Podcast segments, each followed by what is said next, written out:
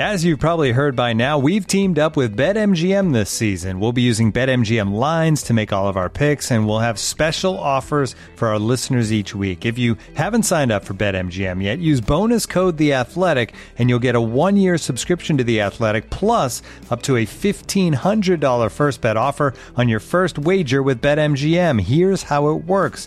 Download the BetMGM app and sign up using bonus code The Athletic. Make your first deposit of at least $10. Place your first bet on any game and claim your voucher for a one year subscription to The Athletic.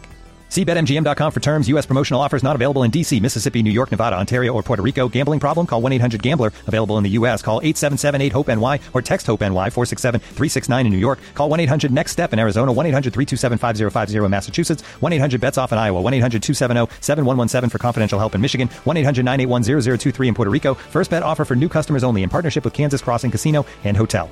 Don't forget, if you haven't signed up for BetMGM yet, use bonus code The Athletic, and you'll get a one-year subscription to The Athletic, plus up to a fifteen hundred dollar first bet offer on your first wager.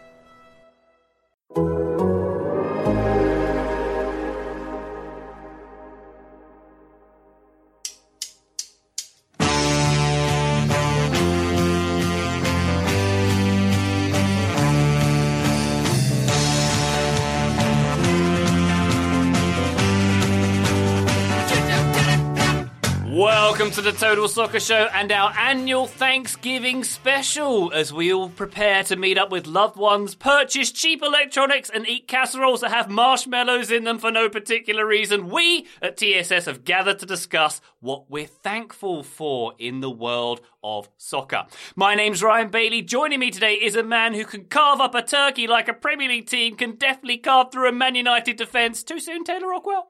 I mean, hurtful, but also accurate, so I'll take it. I, I can carve a bird. Uh, that's one of my few skills. Really, I, I, I knew you as the, the modern the modern Renaissance man. That's not a phrase, but as the sort of person I I expected who would have. Have you got one of those like electric um, carving dealies? No, because I'm not a savage, Ryan. I, I sharpen my knives myself, and then you slice along the back foot, backbone. You do a few little quick cuts. You pop that breast out. You're good to go, my friend. You're good to go. This is all from my like my brief. I watched two seasons of Top Chef and decided I was going to be a chef, and then I worked in a kitchen for six months and decided I did not want to be a chef anymore. Oh my gosh. Another chapter in the Taylor Rockwell, The World's Most Interesting Man book gets written. He was a chef for six months as well, listener. Goodness me. I mean, anything you haven't chef done, is Taylor? generous. I think I showed up preparing to wear a white coat and realized that uh, line cook would have maybe been the more appropriate title. All right. Well, it sounds like a delicious time will be had with the Rockwells uh, this Turkey Day. Also, here is a man taking some time off this week, but who never takes time off from being awesome, Joe Lowry. Oh, Ryan. See, see, those those sublime, just beautiful compliments are the reasons why I keep coming back, Ryan. I skipped weekend review yesterday to have a little bit of time off, but I couldn't resist being back to talk turkey with you guys. It's it's a pleasure to have you, Joseph. And can you tell me about what you get up to on Thanksgiving? A lot of people, for example, you know, sit down, maybe watch some uh, some NFL football, maybe watch a movie. What do you do, Joe? Yeah, so we'll in the past a lot of times I've gotten together in the morning and played a game of soccer actually. I know a lot of people do American football on Thanksgiving, but gotten together to play some soccer in the morning. I don't know if that will be happening this year. Uh, we didn't do it last year either for obvious reasons. But uh, get together, eat really good food with family. Um, not usually a lot of American football on the TV, but this year we've got an MLS game on on Thanksgiving, baby. The Colorado Rapids and the Portland Timbers. That's one I don't know one small thing I'm thankful for. I guess it's not on my main list, but that's going to be a fun one. I'll hopefully be watching that, and then yes, again, just eating a lot of good food and a lot of good pie. You've definitely swerved away from our pre-recording conversation about the fact that you don't like movies, Joe. Congratulations um, Thank on, you. on that one. I try. also here, completing our roundup, a man uh, who is complimenting our weirdly disparate Thanksgiving table of four white men, Adam Whitaker Snavely. Snaves, how are you, sir? Hello, I'm doing great, and happy Thanksgiving uh, in the past or future tense to all of the listeners in the United States, Canada, Grenada, St. Lucia, and Liberia, which are the five countries that celebrate Thanksgiving. What, Liberia too, huh? And St. Lucia. Who knew, Snaves? You bring in knowledge from the outset. Thank you, sir. Thank you very much indeed. Uh, how are you doing, Snaves, and how is your Thanksgiving spent typically? Uh, I'm doing great. I, I feel feel pretty nice. It, the trees are very very beautiful outside. It feels like kind of a a classic fall in Virginia currently. Um, usually uh, Thanksgiving I will be spending time with family, which is still the case this year. Um, usually, me and my wife switch off Thanksgiving and Christmas with our respective uh, parents and families. So this year, I will actually be in uh, Richmond celebrating with Mackenzie's family, uh, and that will be some some probably some traditional very southern food since her family is from Virginia and Alabama. Uh, if I am in New York with my family, usually it will be American fare mixed with some Brazilian fare and a lot of Buffalo Bills.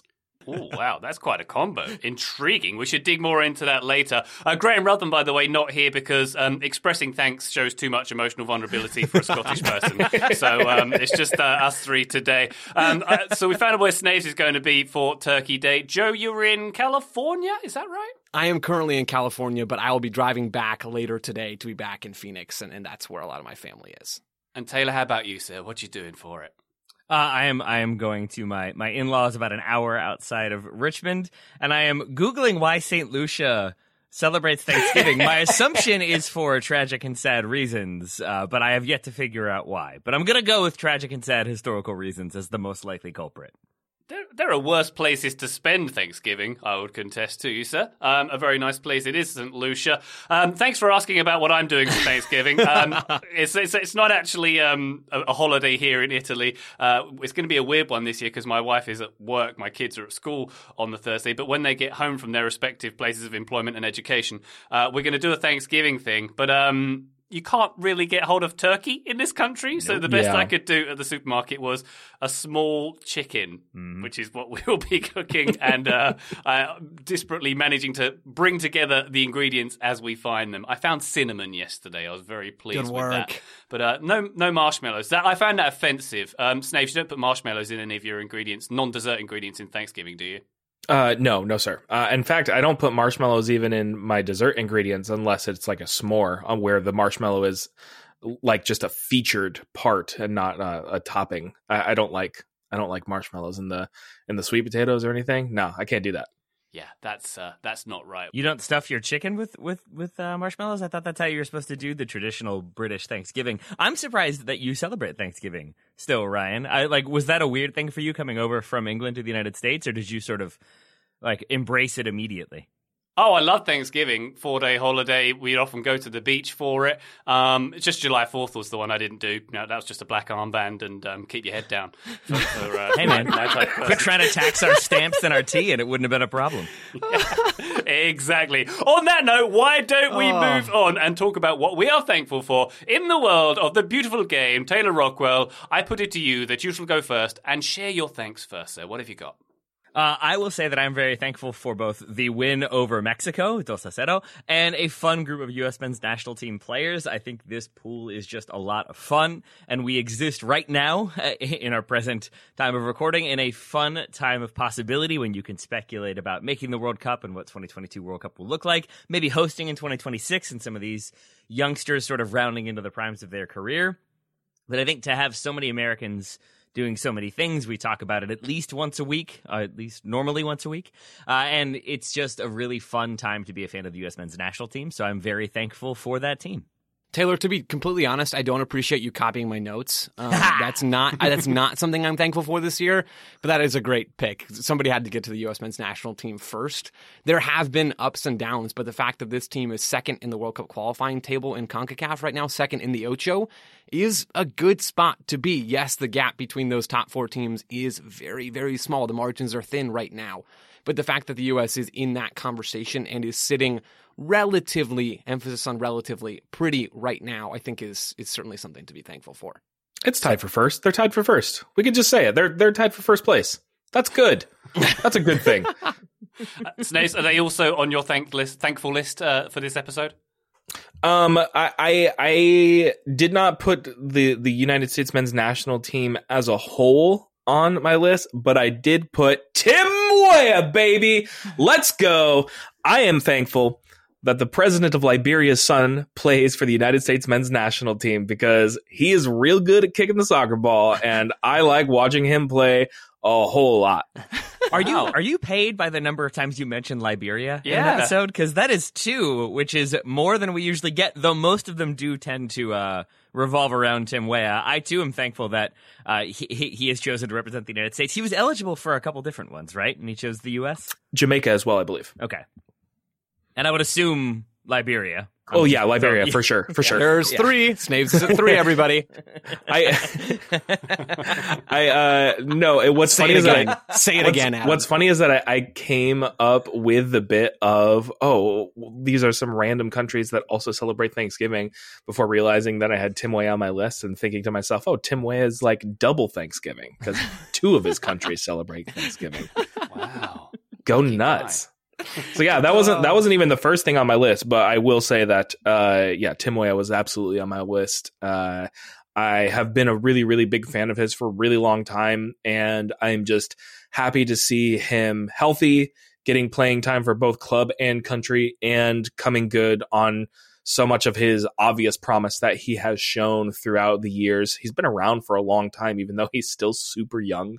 Um and so I, I'm I'm thankful that uh, in the in the uncertain world of youth soccer and youth World Cups and and the kind of atmosphere that has revolved around the United States men's national team ever since 2017, where it seems like we have given out caps to basically anyone with a pulse that is under the age of 23 um, a lot of the time it's cool to see some of those people uh, really come good and become very important parts for the team that i cheer for and i really really appreciate tim Weah. Wonderful stuff. So Tim Weah's on your list, and you're on his for mentioning Liberia so many times, I presume, on this episode so far. Wonderful stuff. Taylor, I'll ask about your pick of the USMNT. Um, when was the point, or can you signal a point where the tide turned to um, a positive feeling towards USMNT? Not that there was a negative one, but when have you started to gain more belief in this team and more positivity? I mean, I think frequent listeners to this show will probably be able to to spot that moment. It was the result against Mexico, which is a fairly recent result. And I think if you look at the way Joe and I talked about the Jamaica results following that one, uh, a, a fairly disappointing one to one draw, I think for me at least, the belief in what Berhalter is doing and what that team is doing was still there. And so it made that conversation more about what are they trying to do? What are they trying to build towards? Versus, I think in the past it would have been, why did this happen? Why can't they be more consistent? I think those can still be fair questions, but I think the way the U.S. took that game to Mexico, I genuinely think it is one of the best games I've ever seen the United States play. And if we're talking about a game in which the U.S. was sort of dominant and str- not for the entire game, but but wasn't sort of sitting off and hitting on the break or getting a fortunate goal and then defending and getting another one. There have been bigger results and more memorable b- results, but in terms of comprehensive performance, I think that was one of, if not the best, against a, a strong team. Not Mexico's strongest team ever, certainly not maybe even their their current strongest team, but still to have that result, I think told me a lot about Berhalter and what the players believe in and how he's gotten them to buy in and how it seems like things are rounding into form. So I think it's a re- fairly recent moment, but for me, it does loom pretty large and will continue to do so for a while. Excellent stuff. Joseph Lowry, I come to you, sir, to ask what are you thankful for? Okay, so uh, first of all, I have to do a quick bit of editorializing. Uh, the U.S. men's national team are second in the Ocho. Uh, I was too scared to actually say that back when when Snaves cut in, but they're still in a good spot, right behind Canada, one point behind Canada. Setting that aside, just so we uh, don't have to deal with those tweets coming in from folks. Uh, Basically I'm- tied for first. bas- basically tied for first. One And Canada's, point- one Canada's point nice and- enough to give us that point, right? I One mean, come point and clearing away uh, from the United States in first place is basically tied for first. That yeah, obviously I can Again, math. Again, I, I think the expected Canada niceness here has to factor in somewhere. Um, Ryan, something I'm thankful for this year in the soccer world is that society uh, can still come together behind a really important cause. They can join together and see just something that's that's wrong and complain about it as a group, and that's that society's agreed that Puma Puma's third kits are genuinely terrible. They're so bad. They're really, really, really bad, and everyone knows it. You know that that's just a beautiful thing. Puma went off script really and released 10, uh, 10 shirts for various European clubs: Manchester City, uh, Mönchengladbach, Milan, Valencia, Marseille, uh, a, a number of other teams as well. all across Europe and Russia and Ukraine and France and, and all of that good stuff. But uh, the kits are are, are terrible. Uh, the colors are bad. The font is weird, and there's way too much text. And they've done things that they absolutely didn't need to. And every single person, we've talked about these jerseys on the show. Every single one of us, Snaves, everybody out there can recognize how bad they are, and that just really gives me this this feeling of being unified as a society, and, and that's something I'm thankful for. Okay, that's interesting. I'm going to have to cancel the order I made for your Christmas present, but that's fine. Um, so, are these the worst kits you've ever seen? Are they that offensive, Joe? I'm I'm with you, by the way. They are terrible, but um, I mean, are they are they that much of an affront? Oh, I, I, mean, everybody's with me, Ryan. Thanks for saying that. You didn't have to, though. Um, I don't know that they're the worst. I'm, I'm struggling to figure out any kits that would be worse. So I guess off the top of my head, they are the worst ones I've seen. But I, I'm confident that there've probably been some worse ones out there at some point in history. But getting this batch all at the same time for some of the biggest clubs in the world from Puma is is just a low blow from them guys. Yeah. Taylor, how do you feel about them? Uh, we've heard how you feel about them, but now we've seen them worn a few times in various competitions. I mean, the the Dortmund one is just a home kit that's worse, basically. For example, yes. I don't even. I struggle to think of what they were even going for, aside from maybe people don't like like the the the feeling of the crest or something like that, and so they wanted something more streamlined. It genuinely looks like something that was made to go on sale at, at Ross Dress yes, for Less for yes, like that's exactly what it is. It looks like a knockoff uh, jersey. Even the ones that we've joked about on the show before, the the MLS branded jerseys that you can buy at Target that are black and white and just say MLS on them, those have more appeal to me because at least they're sort of monochromatic and just have the one logo. They don't have a ton of bold writing from 2005. As I said before, the light blue ones remind me of something that Petey Pablo would have ha- would have worn or had people wear in the background of one of his videos. I'm aging myself. I don't care. That reference works. It does indeed. Well, uh, we're not thankful to Puma, although we have um, given them plenty of publicity by mentioning their kits uh, for several minutes on this podcast, which I suppose is the intention um, overall of putting those things out. I will come to my first thanks, uh, giving of thanks, gentlemen. I'm going to thank, uh, be thankful for US TV coverage of soccer. I'm thankful that NBC got their deal renewed. Are you thankful for drag racing? Who, who just had drag that? racing in the background? Uh, that would be me. Somebody That's with a somebody with a stock Dodge Charger really wanted the uh, the 25 mile per hour speed limit on my street to know that it wasn't going to be held back. Snaves, for what it's worth, like I appreciate all the clarification. You didn't need to let us know it was a Dodge Charger. I feel like we all could just tell instinctively that it was a Dodge Charger. felt felt it in my soul. Sorry, Ryan. Continue. Uh, now I've been the accoutrement of a sweet Dodge Charger V8 in the background is is done. I will continue with my point of uh, US TV coverage and NBC getting the deal renewed. I mean, despite what people can say about Peacock and the issues that you have, I think it's incredible the the service they give. I think the coverage is excellent. And then you look at CBS and Paramount doing a really good job with Serie A coverage in, in the US. ESPN and ESPN Plus with uh, La Liga and the Championship and so many global leagues and so many options you have every single weekend to watch on that service. Fox doing a pretty good job with MLS. beIN Sports, uh, they've, got, they've got some stuff going on too. But I think it's it's really really impressive the the amount of soccer you can see in this country and for a relatively good price. I will say I'm also thankful for my VPN provider in Italy, um, ensuring that I can continue to uh, get my U- uh, uh, my US soccer coverage and not pay for the Italian coverage.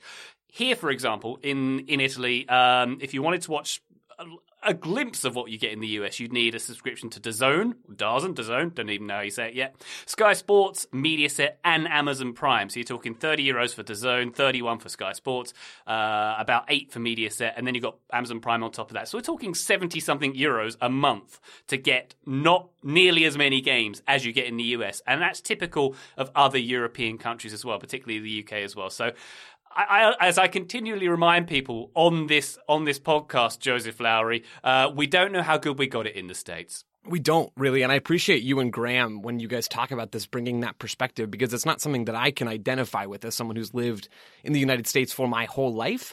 The soccer, the soccer scene is growing, right on on the journalistic side and on the TV side. There's more and more jobs in soccer now. There's more and more coverage available. Ryan, I'm I'm right there with you. This is a great thing for us as consumers, but also a great thing for the sport in this country. I think it's it's an awesome thing to be thankful for this year. I, I will say I'll interject here, uh, and I think that Taylor can probably relate to me, uh, relate with me on this a little bit more than Joe can, as we are older than Joseph. Um, I'm also very thankful to be able to have so many options to watch soccer because mostly because I distinctly remember when there were zero options to watch soccer. Uh, and and kind of when I first really started becoming a soccer fan in the early 2000s, more or mm-hmm. less. Um, your options oftentimes were, uh, I mean, for for people of age, I was I was still in you know, I, I, was in like maybe junior high school or something like that at this time. So people, for people of age, uh, convincing some random sports bar to turn on their like little corner TV onto a onto a soccer game that the feed was usually super grainy, um, or trying your luck with some illegal streams and hoping that you didn't crash your parents' computer which I definitely did at one point in time. So I am also very thankful for the amount of soccer coverage and how much soccer that we can watch in the United States. Um, uh, I mean, and especially compared to others, but also because I remember when that was not the case whatsoever. Yeah, I remember when you had to check to see if it was Setanta or Fox Soccer Setanta, Channel. Sometimes yes. it'd be on Setanta Plus, and then you couldn't get that game. You would hope it would be on ESPN. And yeah, Adam, I uh, remember being here in Richmond at a sports bar and asking if they could turn one of the 30 televisions in the bar away from a Virginia Tech game, which they did to their credit. But then I think a goal happened late in like a Man United Newcastle game, and we were celebrating it, and everybody looked at us like, "Are you all on a different feed? Are you ahead? What's what's going on? What what are you cheering for?" It was a very confusing moment because no one could quite understand why four people were wearing bright red as opposed to uh, burgundy or whatever it is that the Hokies wear. A burgundy and orange just a just a god awful color combination. Can i say that on on this podcast? I like i like that. Aren't you also a browns fan? Like burgundy and orange that's ridiculous. Brown and orange though that's fine. I'm not a browns fan whatsoever. I'm a buffalo bills fan. We have normal colors blue and red. They're primary colors. They make sense together. Throw in white done deal. It makes sense. Brown and orange burgundy and orange terrible color schemes. I'm sorry to all those people that are Virginia Tech and or Cleveland Browns fans, but in fairness, you have bigger problems because you're a Virginia Tech or a Cleveland Browns fan. On that note, we shall take a very quick break when we when we come back. More stuff to be thankful for, uh, in possibly including uh, colors of kits. We'll be back shortly. This episode is brought to you by Michelob Ultra, the official beer sponsor of the NBA. Want to get closer to the game than ever before? Michelob Ultra Courtside is giving fans the chance to win exclusive NBA prizes and experiences like official gear, courtside seats to an NBA game, and more. Head over to michelobultra.com slash courtside to learn more. This episode is supported by Season 3 of FX's Welcome to Wrexham. Celebrity owners Rob McElhenney and Ryan Reynolds' small town Welsh football club has finally been promoted into League Two after 15 seasons in the National League. Dedicated staff and supporters celebrate the city's return to glory while bracing for the newfound challenges that come with being in a higher division. Will Wrexham AFC stand up to the challenges and rise again into League One?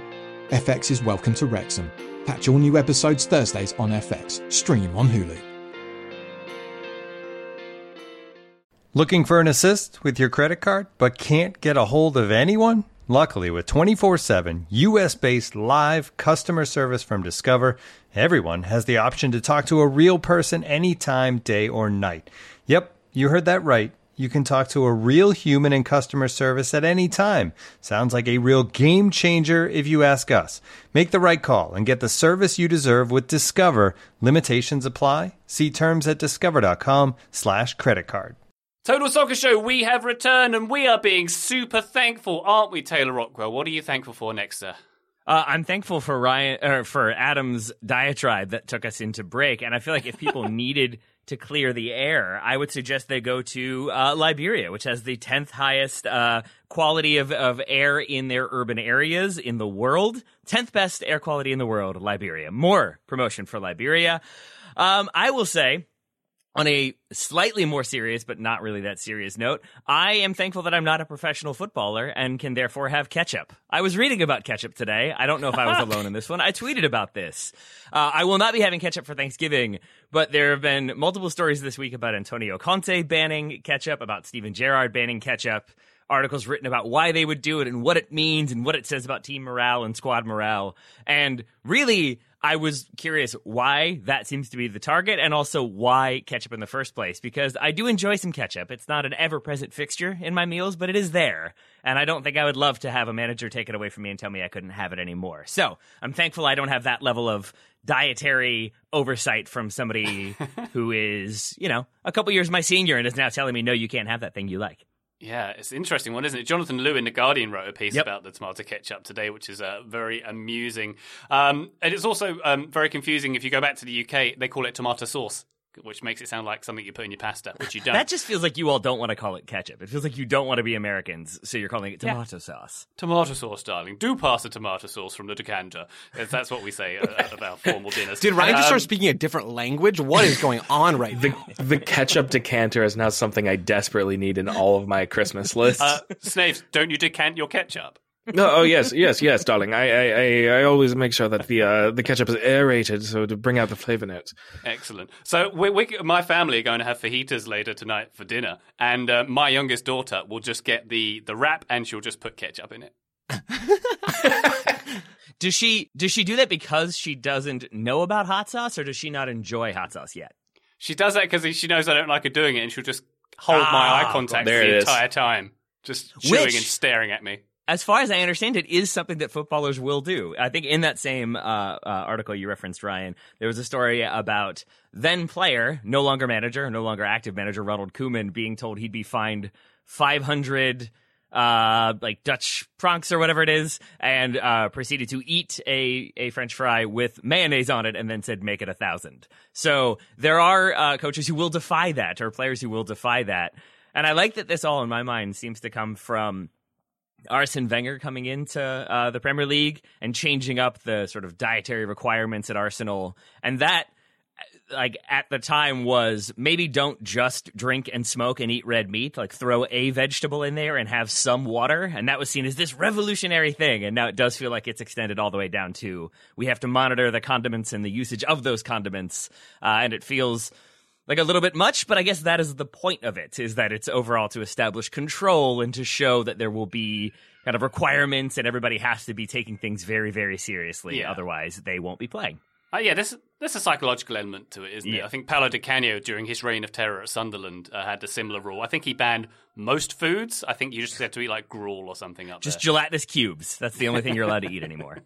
Taylor, you mentioned Antonio Conte in that catch-up discussion, which I Mm-hmm. enjoyed very much, by the way. Did you guys see the video of him having people hand pick grass on the Tottenham sidelines? Did you guys see this? What?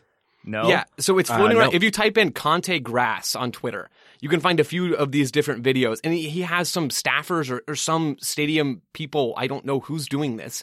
I don't think it's his assistants or I don't think it's his players either, but they're hand picking grass on the sideline, like in his coach's box. It's it's insane. Uh, so ketchup is fine. I guess I could go without ketchup for a while. I will not be handpicking grass for anyone. I don't think. Um, so I guess this just tells everyone that I would not thrive under Antonio Conte's rule. Joe, if you don't want to handpick grass, if you feel like that's maybe too much control, if you want to just let things grow wild, might I suggest Sapo National Park, which is the largest unprotected or protected reserve in Liberia. You could go there, Joe, and you could just see some animals, not have to worry about Antonio Conte yelling at you. I'm assuming you could use ketchup there too.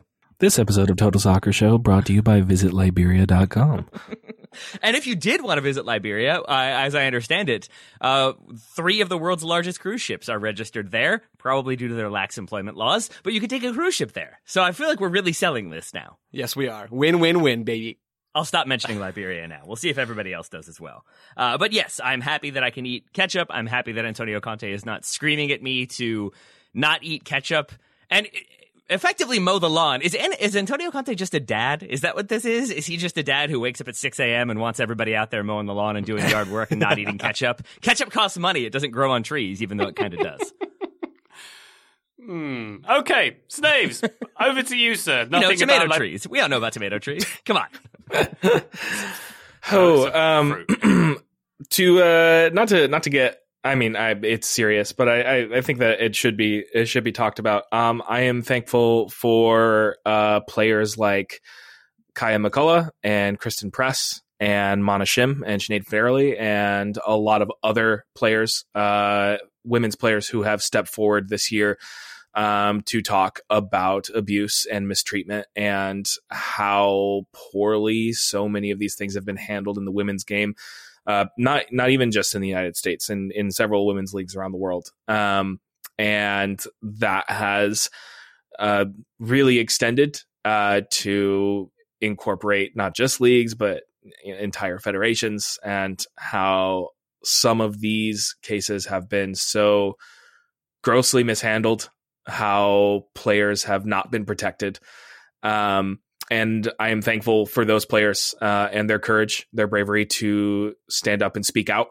Uh, I'm thankful for journalists like uh, like Meg Linehan, uh, like uh, uh, Molly Hensley Clancy um, for the Washington Post that are telling those stories because that is something that needs to be told to the world, obviously, because the the routes that the players were going, uh, nothing was going to nothing was getting fixed. Um, people that were clearly abusing their power and abusing people were allowed to stay in power and or were given seemingly passes in, in favor of the victims of those people um, and there shouldn't be any tolerance or place for it and it it has taken this and it has taken up till now to to hear so many of those stories.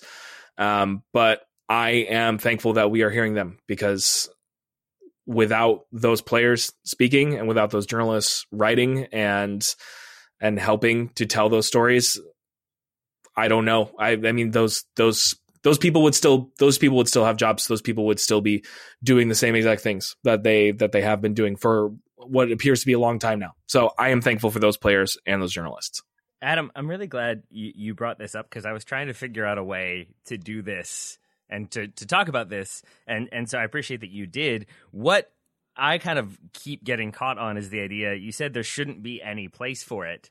And I don't mean this as hyperbolically as it's going to sound, but it starts to feel like NWSL is the place for it. Like like this season, there have been so many of these stories. It feels like institutional in certain ways, and and decision makers have come and gone, and there are review panels in place now, and but it uh, it just it still feels like it's kind of inherent at the moment and i don't i'm not really saying that to then say but here's a solution or to ask you for a solution. I just find myself sort of at a loss for how to talk about a league and the teams in that league when it seems like routinely there are new scandals and new stories of abuse or abuses of power um, and I think the Paul Riley story is still the most insidious and nefarious and kind of downright evil. Rory Dames, I, I think there there are there are abuses there and there is a lot of verbal abuse on top of that but it's still just abuse and it's still abuse that gets reported and talked about and then not talked about and sort of covered up or overlooked and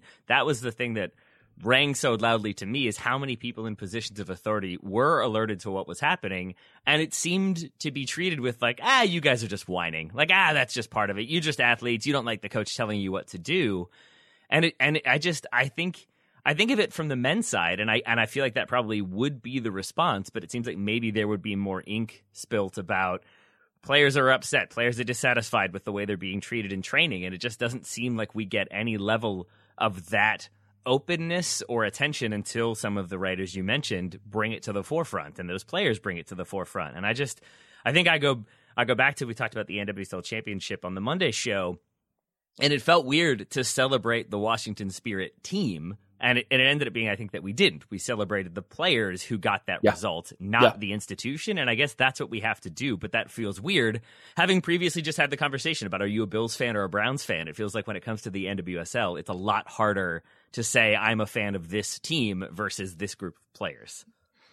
And and still, I mean, I mean, you you you talked about about the the um, the Paul Riley thing, and um, still how that has been handled when you have the former Portland Thorns general manager Gavin Wilkinson, who was removed from his job as a general manager of the Portland Thorns, and yet he is still the general manager of the Portland Timbers, and he is still coming into the same office every day. And that person, that kind of, I mean, just, I, I don't know exactly how to formulate all of my thoughts in ways that will be useful and productive and also will not get me in trouble and the podcast in trouble. So, um, suffice it to say, there is still much more work to be done. Um, and this is not, these are not problems that are just going away or that are going to go quietly, and they shouldn't. They shouldn't go quietly. We should, I mean, at this point, because we know that the systems in place have not functioned in the way that they are supposed to, that the players have not been protected, they shouldn't go quietly because apparently yelling them out is the only way that anything will ever happen. Um, and I hope that things are happening. I, I don't know how much is happening on those fronts, but I hope that we can get to a place where a woman can feel like they can be a professional soccer player and not have to worry about their own personal safety. Definitely. Very well said, Snowson. It does feel like perhaps we're on the cusp of a sea change for the uh, systematic and cultural issues within the women's game there. Thank you very much for that one. Joe, what is your next pick for? Well, what are you thankful for, sir?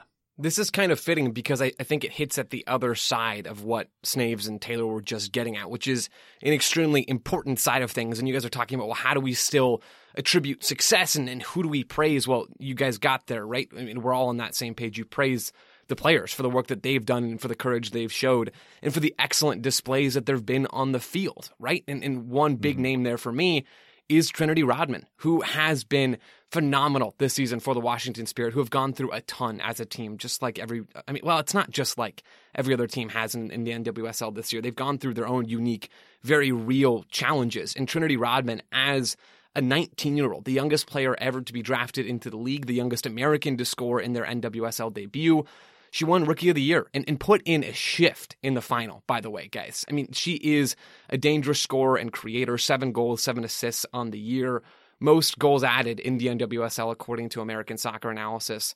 She is the future, at least part of the future for the, the women's game in the United States. And I, I don't know how long she'll be in the NWSL before going and, and getting some new experiences, but I, I'm confident that she'll be involved in the U.S. women's national team picture sooner rather than later. She was called up for the the US's uh, the, the, games against Australia that are coming up very very soon. But opted out of those games. Vlatko will have her in sooner rather than later, I would imagine. She's unreal. She is a phenomenal talent. Snaves, when you and I did this show last year, you brought up Catarina Macario as something you were thankful for, if, if, if I remember correctly.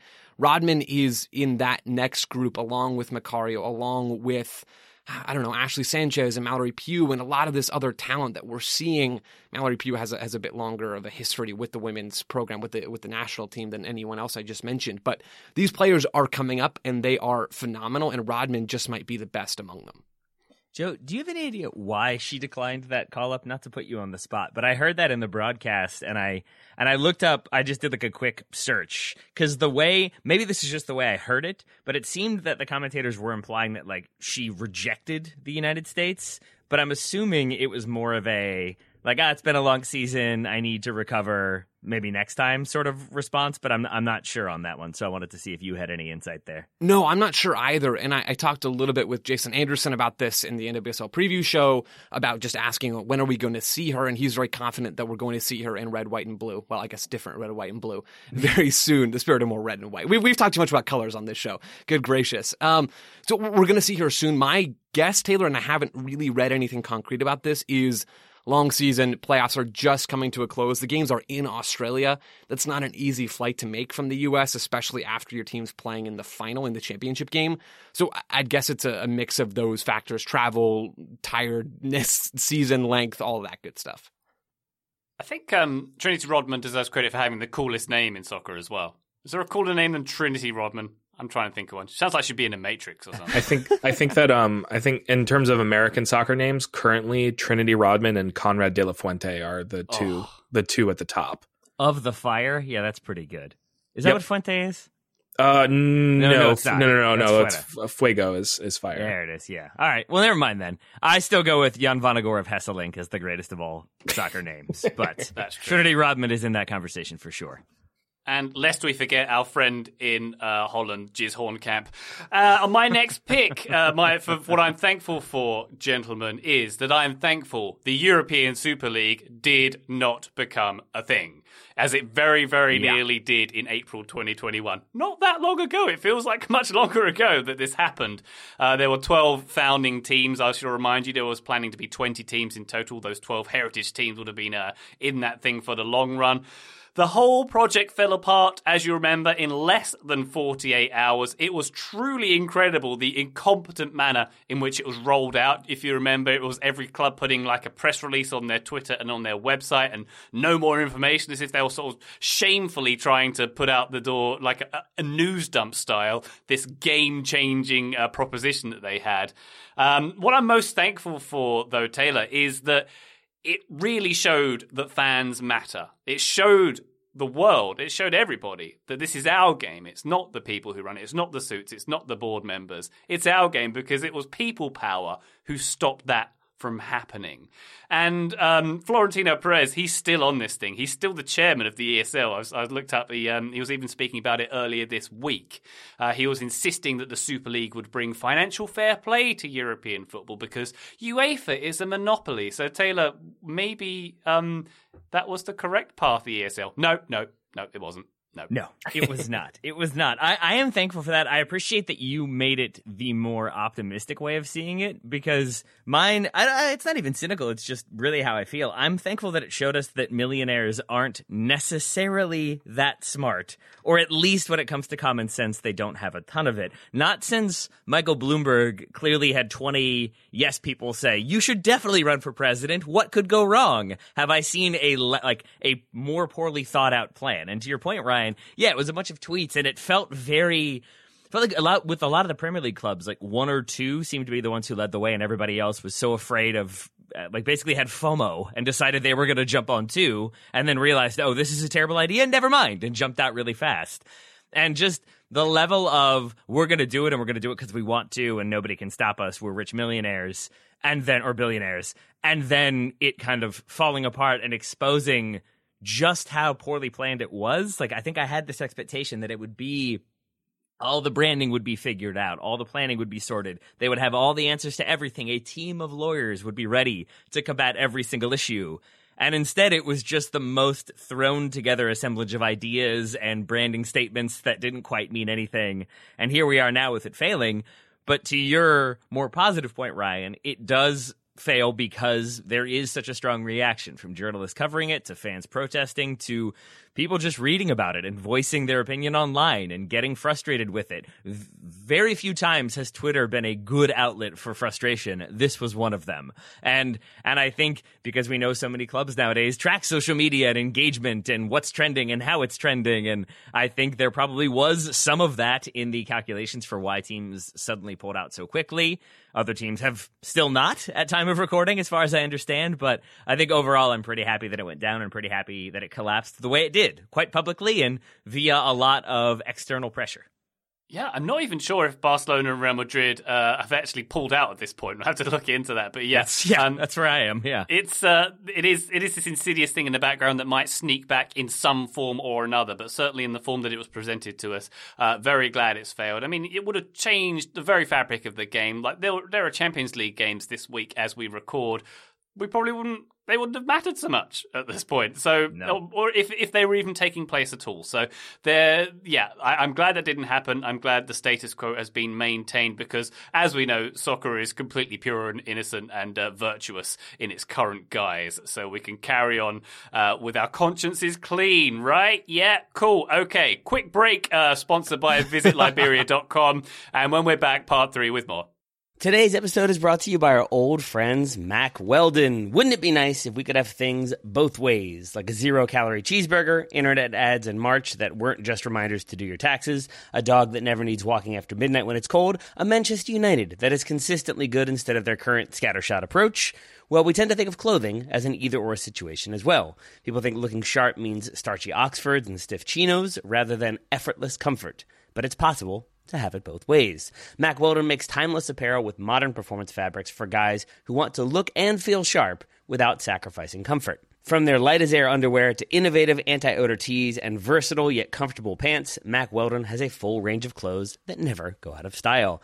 I got a few things recently, including a long sleeve polo, which I love, uh, maybe the most comfortable t shirt, which I also love, and my new favorite sweatpants, the Ace sweatpant. It's exactly what I described above comfort and versatile, but still stylish. It's the type of sweatpant I can wear to pick up my kids from daycare and not think, I'm now wearing sweatpants in public. The other parents will judge me.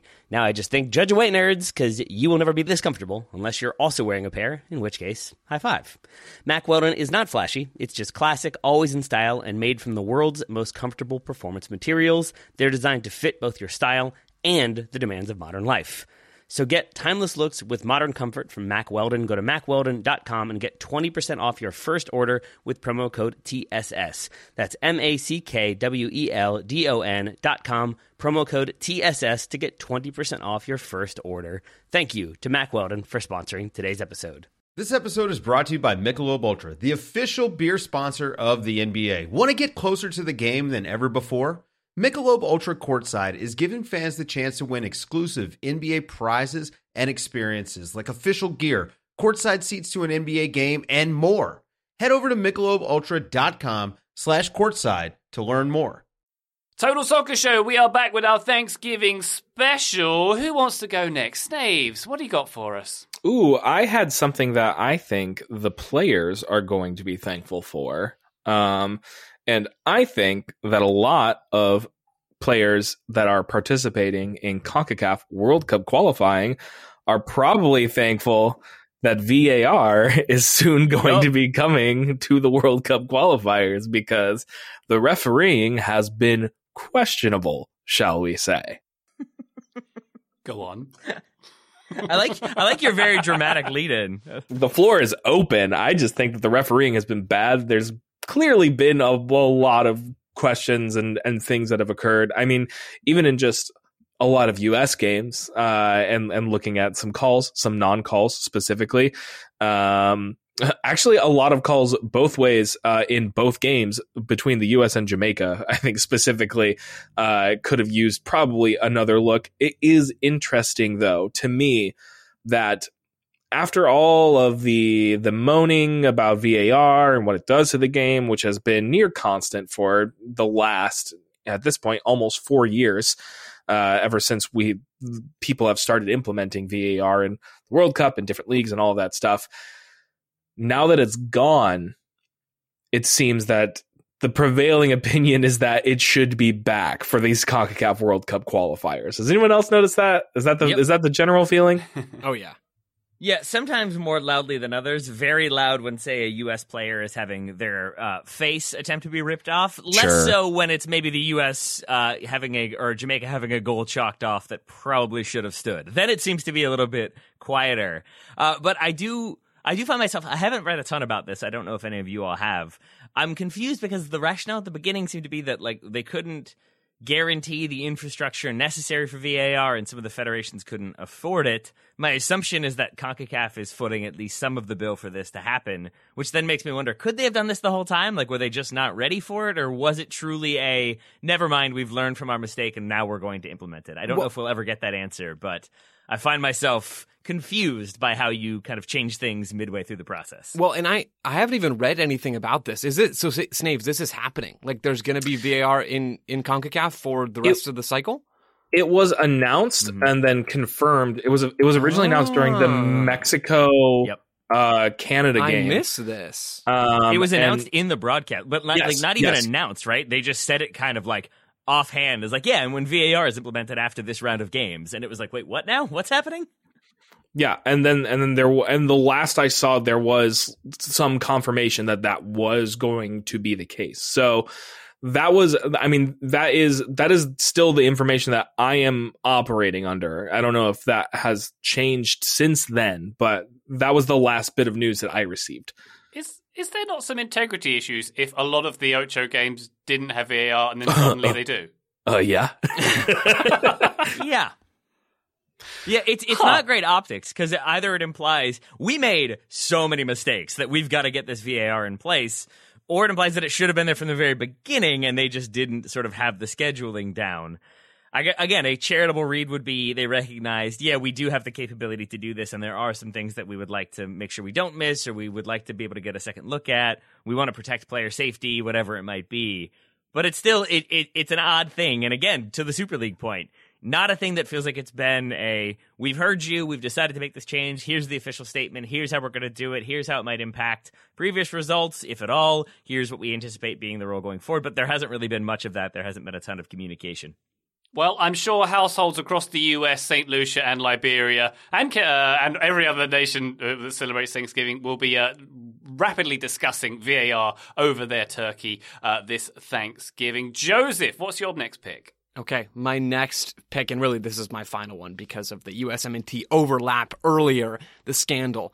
Uh, my, my, my next and final one is that Ronald Koeman and, and Ole Gunnar Solskjaer are no longer coaching Barcelona and Manchester United respectively. Selfishly, guys, this is this is a I win because it means we don't have to talk about it anymore, right? And Manchester United, darn it, are doing everything they can everything they can to force us to continue to talk about them. And I, I personally am of the view that we just say no. We just take a stand. We pretend they don't exist. Taylor, I think your life would improve for the better. Really, I believe that. Um, but even setting that Joe, aside, we tried to do that. We tried to do it. We tried to have the pact that we would not talk about things, uh, them again until things demonst- demonstrably changed. And then they sacked Ole. It was like they heard it, and that was when they decided to pull the trigger. So here we are having to talk about them again. Trust me, I am with you. I would enjoy not having to talk about them or Barcelona. Uh, very much for the next couple of weeks. all I know is that I should get some credit for scheduling my vacation around the, the sacking of Ole. That is some incredible forethought that I just, I really think I deserve some, some amount of praise for. But still, work by you. I, I thank you, Taylor. I'm interested to see what happens now, right? I'm thankful for the change in narrative and, and not just so we don't have to talk about them anymore because we will, right? These are big clubs and we're going to continue to discuss them in one way or another. Maybe we'll just do it a little bit less. But I- I'm particularly interested to see where these teams go from here because I do think it's overstated by me, maybe more than anyone on, on this show regularly, how important managers are. Or I- I don't think they're as important as I often think they are or, or give them credit for being. Uh, and so I'm curious to see what happens with these teams. Do they restructure a bit? Both teams are still good, right, in the grand scheme of, of eh. their leagues. But there's a question about them not actually fulfilling their potential, both both with some really talented squads. Manchester United probably with a bit more talent than Barcelona right now. But there's youth coming up in, in Barca, and I'm just interested to see what direction these teams take. There will still be plenty of chaos happening because of the the backroom structure or, or lack of structure and inefficiencies there. But I'm curious to see what Xavi does and, and what whoever replaces Ole on a permanent basis does, how the players respond, and if we see some different looks from these teams going forward. Joe, I love uh, your journalistic integrity approach there. If, if we don't like a team or their manager, let's just not cover them at all. Thank you. I think that's Thank you. wonderful. I try. Um, this actually kind of links to what I'm thankful for next. Um, I'm specifically thankful, gents, for incompetence at big clubs. um, You would be. I'm very thankful for it because, after all, why are we here? Why do we do this? Entertainment. That's what we do. We love soccer because it entertains us. And Man United, uh, um, this is my, my picks so far have been very positive and joyous. This is my Schadenfreude pick because Man United, with no plan, no strategy, only looking backwards and not forwards, and everything they've done, all their reboots, their Fast and Furious reboots they've done since Sir Alex Ferguson, you know, it, it's, it, it's it's very entertaining and very silly. Barcelona, loads of debt, a team that's a shadow of its former self at the moment, not got a superstar in every position anymore, even though they should be at the very top. And you can even look at teams like uh, in MLS, even like in, Inter Miami with the you know the heavyweight credentials with which they came into the league and um, arguably fumbled with those credentials. It's it's an incompetence that allows the hegemony in the game to be disrupted. It's what allows other teams to step in when when a team's been dominating for far too long. Um, what what I really think, um, Taylor, is when when you think of like a new MLS franchise coming in, like um, you know Austin coming on or Charlotte coming in next year, it makes you appreciate how hard it must be to start a club from scratch. When Man United and Barcelona have been doing this for like over a century, and they are still messing it up in the most explicit way. How hard must it be to start from scratch if the pros who've been there for over a century are doing that? So credit to Nashville for not messing up in this season, maybe. I, I felt I feel like this was a way to reverse engineer getting to talk about Wimbledon. I'll get there in a minute. Don't worry. I had a feeling you would. Ryan, I do think this is a great one. I, I, I, do appreciate it, and I appreciate that incompetence as well. It gives us lots to talk about and also gives me a source of stress and a pain in my stomach sometimes. But I think you have hit on a, a on a larger idea that I have not seen rumored when it comes to potential managerial appointments at Manchester United. But when I think about an individual, a leader who brings together big personalities from around the world to pull off seemingly impossible feats and then somehow he manages to bring in the villains from prior installments, people who did not like his team. He gets them to buy into that team and participate in it and makes them a family. Should Dom Toretto, Vin Diesel's character from Fast and Furious, should he manage Manchester United, would that solve everything? We know Corona would be a sponsor. They'd come on board. You could probably get some racing companies involved. I feel like we've solved this, Ryan. Could Ludacris be his assistant coach? Uh, I mean, obviously, absolutely. He's the he's the tactics one, right? He's the technical one. He's the one who's I don't know hacking into cameras and like Bielsa esque spying on teams. I'm sure Ludacris could figure that out. He's got the charm to do it as well. Yeah, I think I think we're going to make this happen. This is feels frighteningly like a thing that could happen. We go from movies as sponsors of shirts at one point to the cast of movies just coaching teams for brand integration.